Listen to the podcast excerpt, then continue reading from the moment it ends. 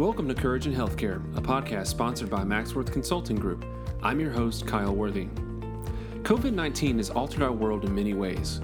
Members of the healthcare community have overcome unforeseen challenges and, in the process, have learned a lot about what it takes to see their patients and their practices through a worldwide pandemic. In our next few episodes, we'll be speaking with providers about the outbreak, We'll discuss the setbacks they've had to handle, the lessons they've learned, and what the future might hold for healthcare and physician practices. Today we speak with Dr. Victoria Rundus, a pediatrician practicing in Gallatin, Tennessee. She shares her insights on the impact the virus and subsequent lockdown has had on our youth and how her practice has been able to remain financially viable. Well, thank you for being with us today. I just want to start off. Uh, if you could just tell us a little bit more about yourself, maybe your specialty uh, and your practice.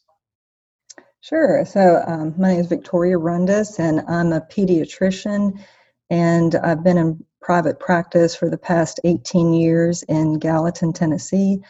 I did my pediatric residency training at Monroe Carell Junior Children's Hospital at Vanderbilt, uh, where I was chief resident in pediatrics in 2002 to 2003 and i'm a partner in a practice with eight offices with about 27 physicians and 10 nurse practitioners.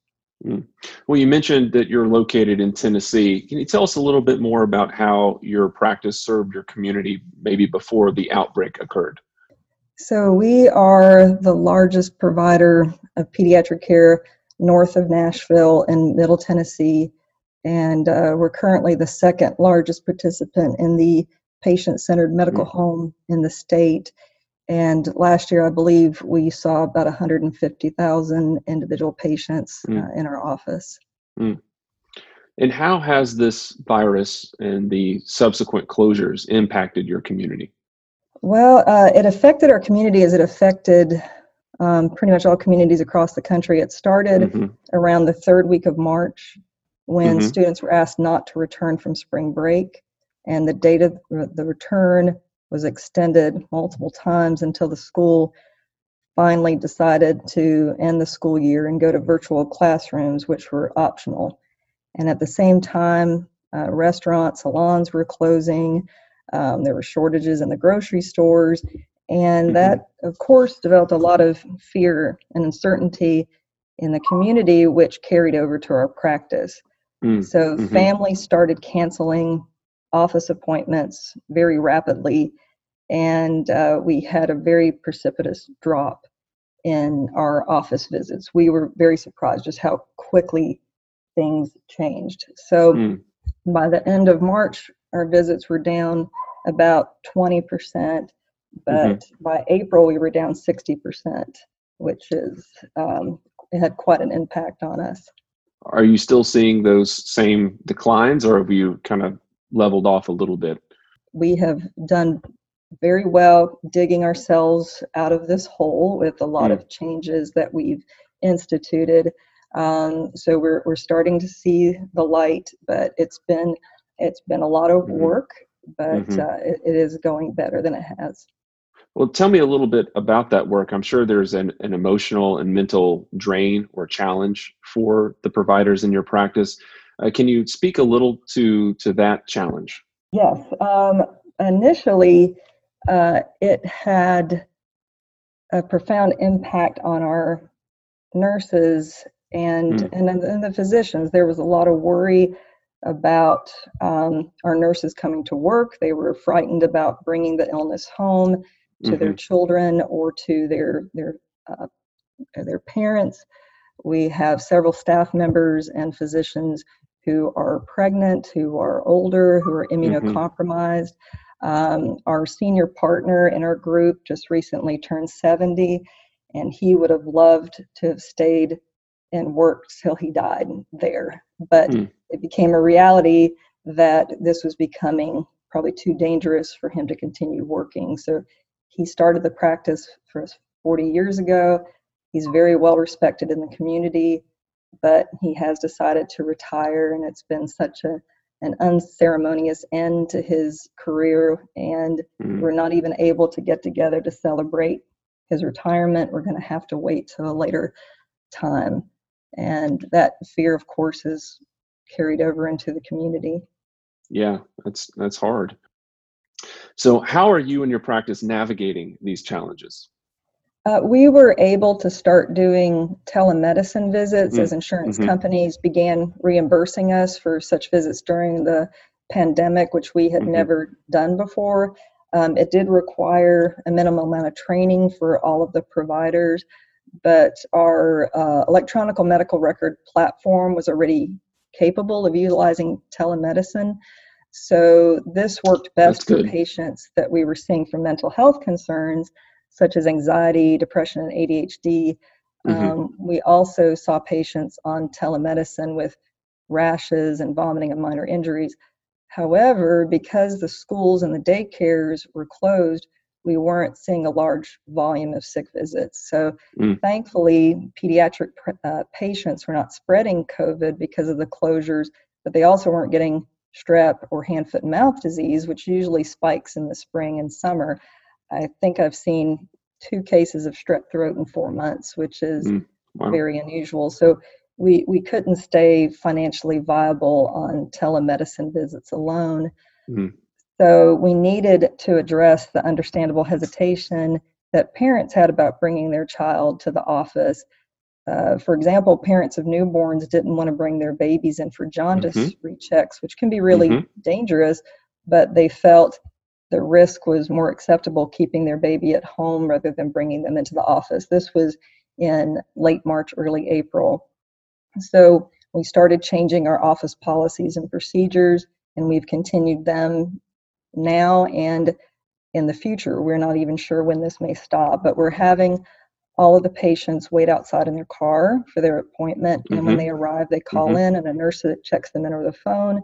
Then we bring them directly to a room that's been cleaned we are only seeing wells in the morning and early afternoon, and we're saving our sick appointments for the afternoon. Unless it's an emergency, then we'll have them in.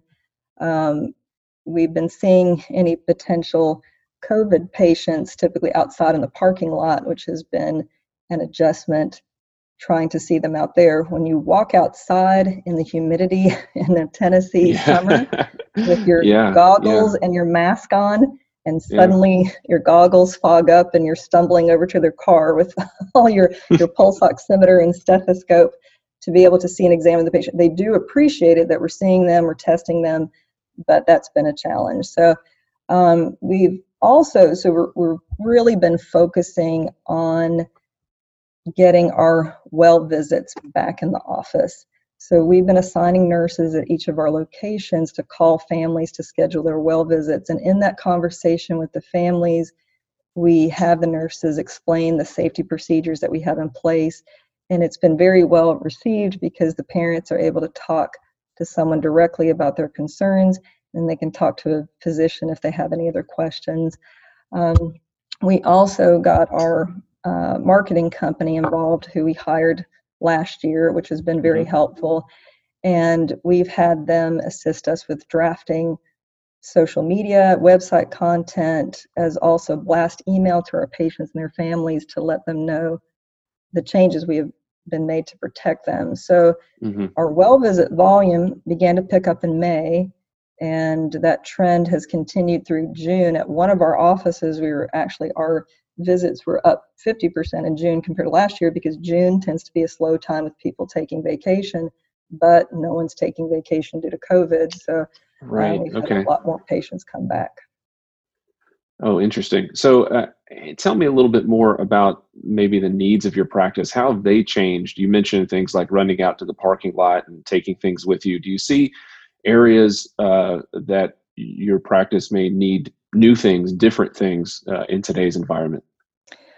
Well, we wish the um, you know, office design, I think, may mm. change. Um, mm-hmm. Because we were trying to, you know, separate our offices, and our, all of our offices have a different setup, and so it would have been helpful to, you know, have rooms that were dedicated to patients who we have more concern about them possibly posing an infection risk to our other patients. So the way we're doing it now works. It's a little awkward. At one mm-hmm. office, we have them drive to the back of the building, enter through a side door that no one else goes through, go to a room. Others, like I said, we keep them out of the car, but that's not always the easiest thing to do. you know, we had joked about we actually uh, wish we had a drive-through window in our office that like that mm-hmm. would be great not only for covid but for giving flu shots if families could just drive up we ask them questions give them yeah. the shot and go but also very helpful for covid to be able to swab children for covid testing in the car. So um, what what kind of lessons will you carry forward into this you know i'll call it a post covid-19 world? Well what we've been telling a lot of our families and and I hear it on the news, I hear it from other pediatricians that we are often reassuring parents and patients that COVID-19 is not going to affect your child. And that's really only partially true. Mm. Um, and it's likely if if you know unfortunately another illness were to spike like this that that may not affect children, it still can have complications. So even though COVID-19 rarely results in hospitalizations or complication to the pediatric population, and also some studies have shown that children are really poor vectors of transmission, we are very thankful for those things. But COVID-19 is definitely having an impact on children, but not in ways that we had predicted or expected. Mm, um, mm-hmm. we're seeing more adolescents who are scoring very high on their depression screening questions and are being referred to mental health providers. Um, although some kids are very happy to be out of school, a lot truly do miss it and want to go back. And schools provide so much more to children than education. They provide they provide mental health support through their guidance counselors. They provide nutrition to children who may be lacking adequate food at mm-hmm. home. They provide socialization for kids and interaction with their friends and activities and sports that are vital to their, their physical and mental health. Um, so we have been making a lot more referrals to mental health providers who are now often backed up, who are doing Zoom calls as well and hmm. telemedicine mm. with their patients. But we've also had notice a change in uh, children and, and weight concerns, which has recently just come up. Um, for example, I had a, a seven year old little girl who came into the office last week, and I had seen her in early April for her well visit. And her mother had called for an appointment because she said that her seven year old had gained 17 pounds in mm. the last three months. And we thought, no, that can't be true. And she, she truly had. And after I took a history from the mom, uh, I understood that both parents worked and the child was being taken care being taken care of by very elderly grandparents who have health concerns themselves and are generally isolated in their home. They don't take the kids out to a park because they don't want them being exposed to COVID. And they live in a mobile home with a very small yard. So mm-hmm. she and her little sister stay inside most of the day. And the grandparents um, allow them to to eat what they want. And so, being little kids, they gravitate towards sweets and junk food. And I asked her, I said, "So what did you have yesterday?" And she had had snack cakes for breakfast and a cupcake, and she had eaten an entire bag of chips within a couple of days, and was drinking soda, which she normally didn't have. And those are the things that we didn't really consider. I also had another a 14 year old boy yesterday who was very upset because he had gained 22 pounds since March. And mm. he was very anxious about it and said, What can I do? I'm bored. I don't have anything to do. And he stays at home and he plays video games and eats a lot of junk food. And he said he and his friends used to communicate over the phone. He said, We don't really do that anymore. We're all bored and have nothing to do. Mm. So kids are being affected by the pandemic, just not in the ways that we necessarily expected. Yeah, so these these symptoms or these um, uh, what's happening, especially with the weight gain, could also be still linked to anxiety and depression. Also, so it's kind of a interesting circle, I guess, of uh, of uh, uh of symptoms uh, for you yes. to try to treat. Yes. Interesting. I'm I'm wondering as you're talking about the that maybe a disparity of impact uh, that this might have on children depending upon their socioeconomic background. Is, is that something that you guys are seeing? It yes, it absolutely has an impact. We have um, in our practice, we have about 50 to 55 percent of patients who are TennCare or our Medicaid program recipients. So there is a high level of poverty in the area and children who rely upon the school system for adequate nutrition and that support system mm-hmm. is now gone for those mm-hmm. children mm-hmm. and parents who can't afford to send their children to daycare who are having to have caregivers care for them who may not be capable of doing that because of their you know it's a lot of grandparents that are taking care of these kids right now who may not be physically capable of playing with the child or taking them places and um, aren't able to give them that uh, physical activity that they need. But it was also an issue with telemedicine. So some families often didn't have phones that were capable of doing telemedicine. We weren't able to FaceTime even with them. Mm-hmm. They had phones that had limited data and so mm-hmm. for some patients, we were only able to do audio visits only, which truly limited, of course, what we're able to do. Mm. So telemedicine isn't the answer for everyone. It's a hindrance for uh, a lot of our poorer patients. Mm, interesting. That, that's great insight. So, uh, what changes do you feel might need to be made at your practice that will help better prepare you maybe for a future pandemic or, or something like this uh, in the future? Well, we this we've definitely learned a lot from this experience, and we've mm-hmm. learned that coordination of care from all of our staff. We have a purchasing coordinator who's been instrumental in taking inventory at our offices every day to make sure that we have enough face shields, masks, um, gowns, gloves, everything that we need. We have a nurse manager who's helping make sure our N95 respirators are cleaned appropriately and getting them back to us, and also educating the nurses on our policies and procedures to reassure them that we're doing everything we can to keep them safe and to keep the patients coming into the office safe. Our chief medical officer for our practice has been excellent at communicating with us and getting our input for how we can best serve our patients and how we can uh, financially keep the practice viable. Um, our, we are affiliated with uh, Vanderbilt Children's Hospital, so their partnership has been very helpful as well. They've been running weekly flash reports for us, showing us how our efforts to try to get more well visits have impacted our income and, and have helped us to stay viable.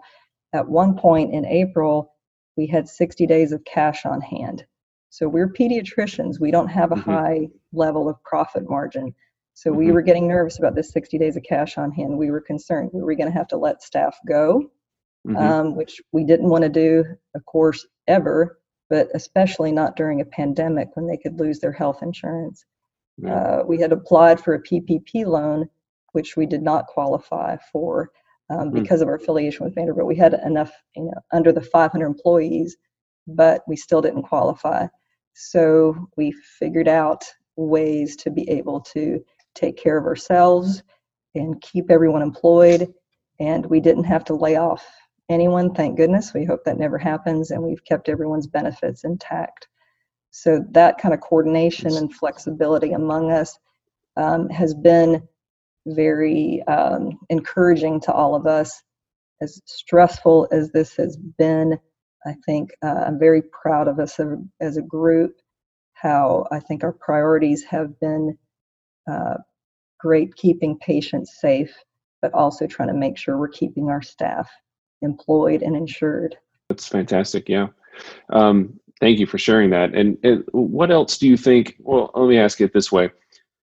Uh, what could other providers learn from your experience? What kind of knowledge would you like to share with those that might be listening? That everyone needs to have a voice in your practice. Um, mm-hmm. The employed physicians, the nurses, the front office staff, the patients. We have to take their concerns into account and try to adapt to that as best we can. Um, and that this is a coordinated effort among us that we, you know, had to undertake. Um, it was too much for just our chief medical officer to handle. He recently took this position and had no idea the challenges he was going to face. And so mm-hmm. we really appreciate all the hard work that he has done. But it's really been uh, a lot of communication, a lot of meetings, of course, not in person, but virtual meetings, mm-hmm. coordinating um, and and get keeping us uh, above water. Mm. Well, that's great. Uh, thank you for being with us today, and and we uh, we certainly wish you the best in the future, and uh, look forward to hearing good updates uh, when we we kind of get our head above water here with all this. So, thank you so much. Thank you so much, Kyle. Mm. Thank you for listening to this episode of Courage in Healthcare. We look forward to sharing more perspectives on the pandemic from various providers in the upcoming weeks. If you or someone that you know would like to share your insights regarding the pandemic, please let me know. We'd be happy to set up a call. And until next time, I'm Kyle Worthy, and thanks for listening.